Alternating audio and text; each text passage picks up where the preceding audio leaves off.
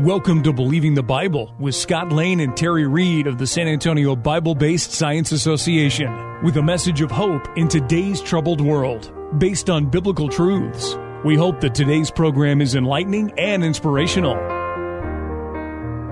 Welcome to Believing the Bible. This is Scott Lane with Terry Reed, Dr. Daniel Harris, Dr. Carl Williams, and our producer Ed Salzville, all directors at the San Antonio Bible Based Science Association. We are here to reassure you you can believe the Bible from the very first verse. We're talking with two people today who are in great agreement with our motto. They are the founders of the Early Earth Educators, Brian and Virginia Norman. Brian has a master's degree in biblical studies and has written some books. Virginia has studied microbiology, has a master's degree in geology, and a thesis which actually made her question things on radiometric dating. Welcome to both of you. For having us on your show. On this program, we would like to talk a little more about what kind of evidences you talk about in your talks. What do y'all present in terms of evidences for creation, for the Bible and science being in accord? Well, sure. I'll, I'll start first. This is Brian. Lucy, for example, is some people don't know what I mean when I say Lucy, but that's one of the skeletons that they have found. It is supposedly one of the best evidences of evolution of transition species between apes and humans, right? And so we do a presentation called No Love for Lucy. Yeah, I saw that. I like that. okay, good. That's been a very popular, very, very, very well received presentation. We've done it at several churches and schools. Anyway, in No Love for Lucy, I start off by introducing, you know, just so everybody understands what this is, what evolution is, and and the evidence that they've been trying to find. And, and for decades and decades since Darwin's book came out, in 1859, they found practically nothing, you know. And then finally in the 1970s, they found Lucy. Oh, this is wonderful. We finally have evidence for evolution, blah, blah, blah. And I talk about how great Lucy is, and I show slides of, you know, statues of Lucy in museums and, you know, pictures of her. And, you know, it's, uh, one of the quotes was, this is the most important archaeological find ever, unquote stuff like that. Lucy's a huge deal, huge deal. And then I say, hey, I brought Lucy with me. Would you like to see her? Everybody's excited, right? So I take out literally a brown paper bag lunch sack and I dump out its contents on the table. That is Lucy. I have an exact replica hmm. of the Lucy skeleton made out of hmm. plaster of Paris. Every single bone, every single fragment is right wow. there. It all fits nicely inside your brown paper. Wow. It's, it's 47 bones, and all those yeah. bones look like a modern day chimpanzee or bonobo, something like that. It's not a transition species, it's part of a monkey. And that's the best they've got.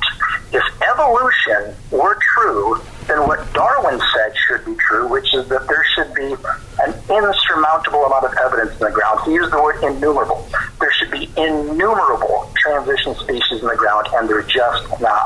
there. The problem wow. with transition species is that things that are in between one form or another typically don't work. You know? Yeah. Mutations that are transitional are typically going to be lethal to the animal. that I, even happens.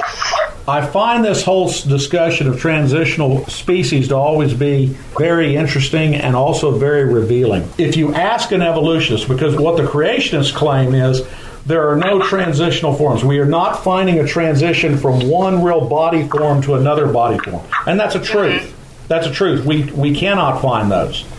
But if you ask an evolutionist, well, are there transitional forms out there? Yeah, we found thousands.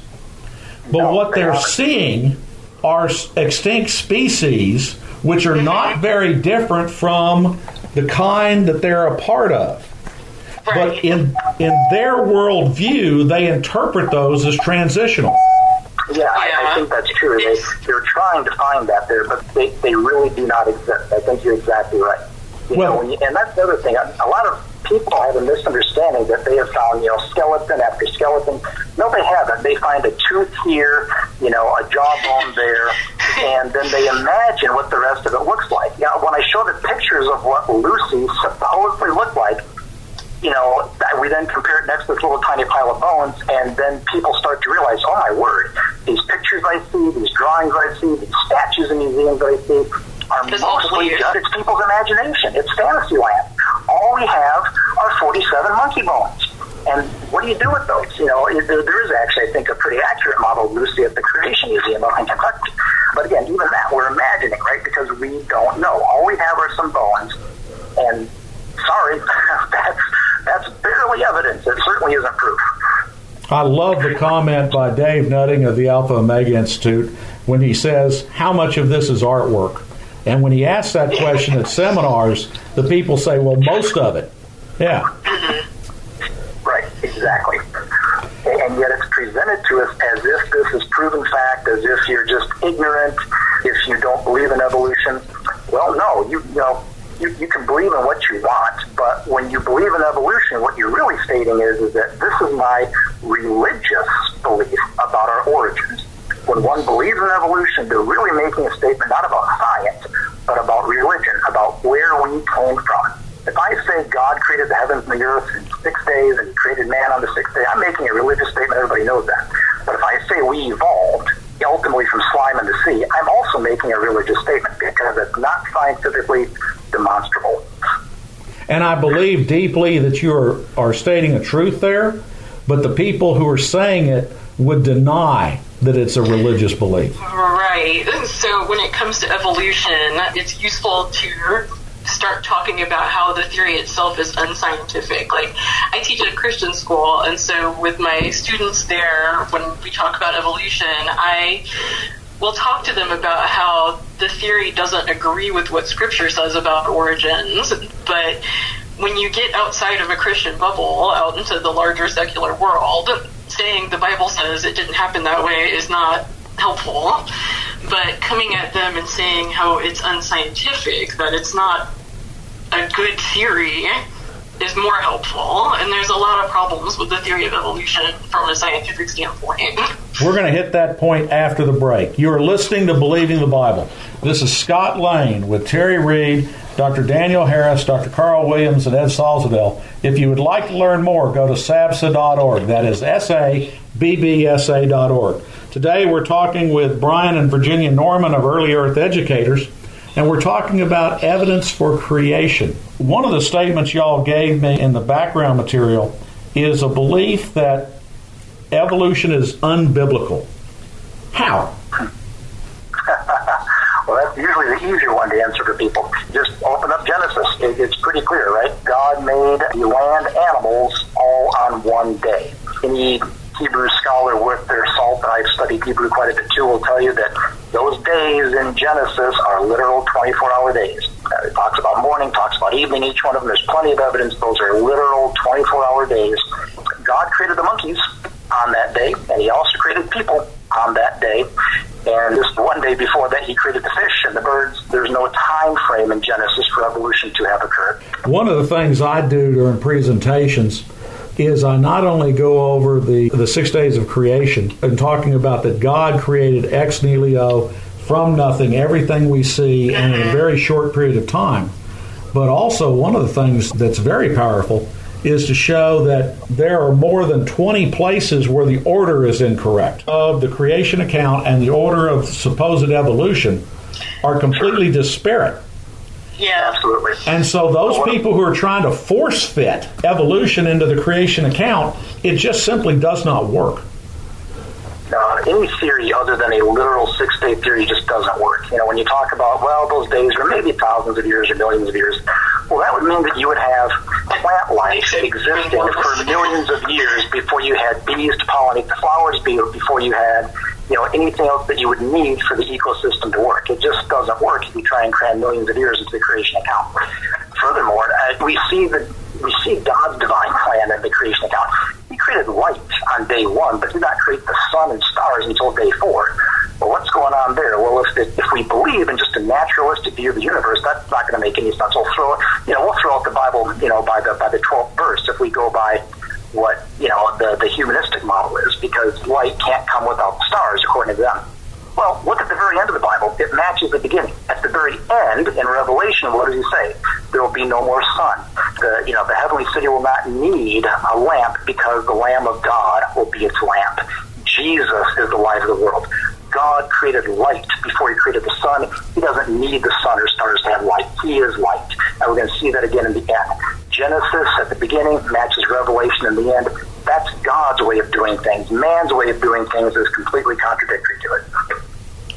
Virginia, what other kind of evidences do you like to talk about? There's the math. Just statistically speaking, if you look at like the typical rate of mutation that you're supposed to need for evolution to occur, and then how many of those mutations would be beneficial, which mutations, generally speaking, are not beneficial. So you start looking at just the math of it, and it's just astronomical odds against, even with huge time frames for evolution to be possible. You can look at an argument like irreducible complexity, that if evolution is this kind of piecemeal change over time, complex organs, complex organisms, you know, something like a lipid bilayer in the cell wall or the human eye is not something that can evolve piecemeal. It either works or it doesn't. And if it doesn't work, that's not beneficial to the animal per evolutionary theory. It doesn't live. So those are arguments against we can look at natural selection and see how it can change a population within kind or within species, but we cannot observe natural selection leading to a change in kind. There's no macro evolution that we can observe.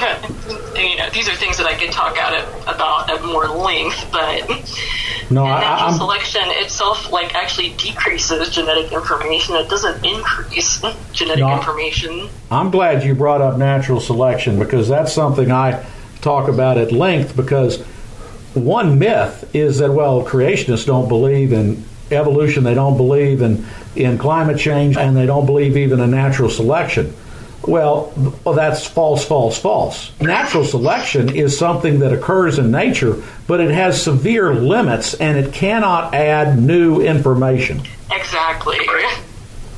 Yeah, we can observe natural selection, you know, in a population of bacteria or, you know, tracking populations over several generations or something like that, but that it does not add new genetic information. And for evolution to occur, you need to introduce new genetic information. And so from that point, that's when you need mutations to occur.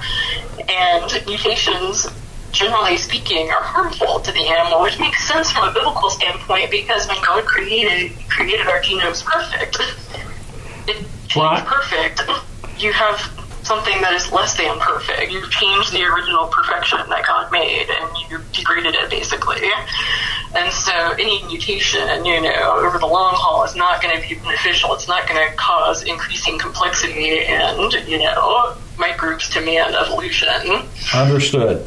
Brian and Virginia, we thank you for your ministry. Folks, they would love to come out to your church or organization. Again, you can contact them at Early Earth at gmail.com and their website is earlyeartheducators.com. Information for creation events in our area are on our website's calendar page. For more information or to schedule a presentation, go to sabsa.org or call 210-599-7240. When you go to our website, you can click on a link to our newsletter. Our website has a link for contact information on which you can order our newsletter to be emailed to you or you can call us. Also go to whyshouldyoubelieve.com. That is Terry's website containing articles looking at current day issues from a biblical perspective. SABSA meets the second Tuesday of each month at 7 p.m. We are now meeting at Faith Lutheran Church just south of the corner of Jones Maltsberger and Thousand Oaks. There you will find biblical apologetics and creation science teaching found nowhere else in Bexar County, as well as the availability of books and videos on these important subjects. If you miss any part of this show, you can listen to the show anytime by going to the AM 630 KSLR, the Word in South Texas website. Click on KSLR podcast, scroll down until you find Believing the Bible. Please join us again next Saturday for Believing the Bible. I'm Scott Lane, and for Terry Reed, Dr. Carl Williams, and Ed Salzwell, thanks for listening, and we hope you found today a reason to believe the Bible.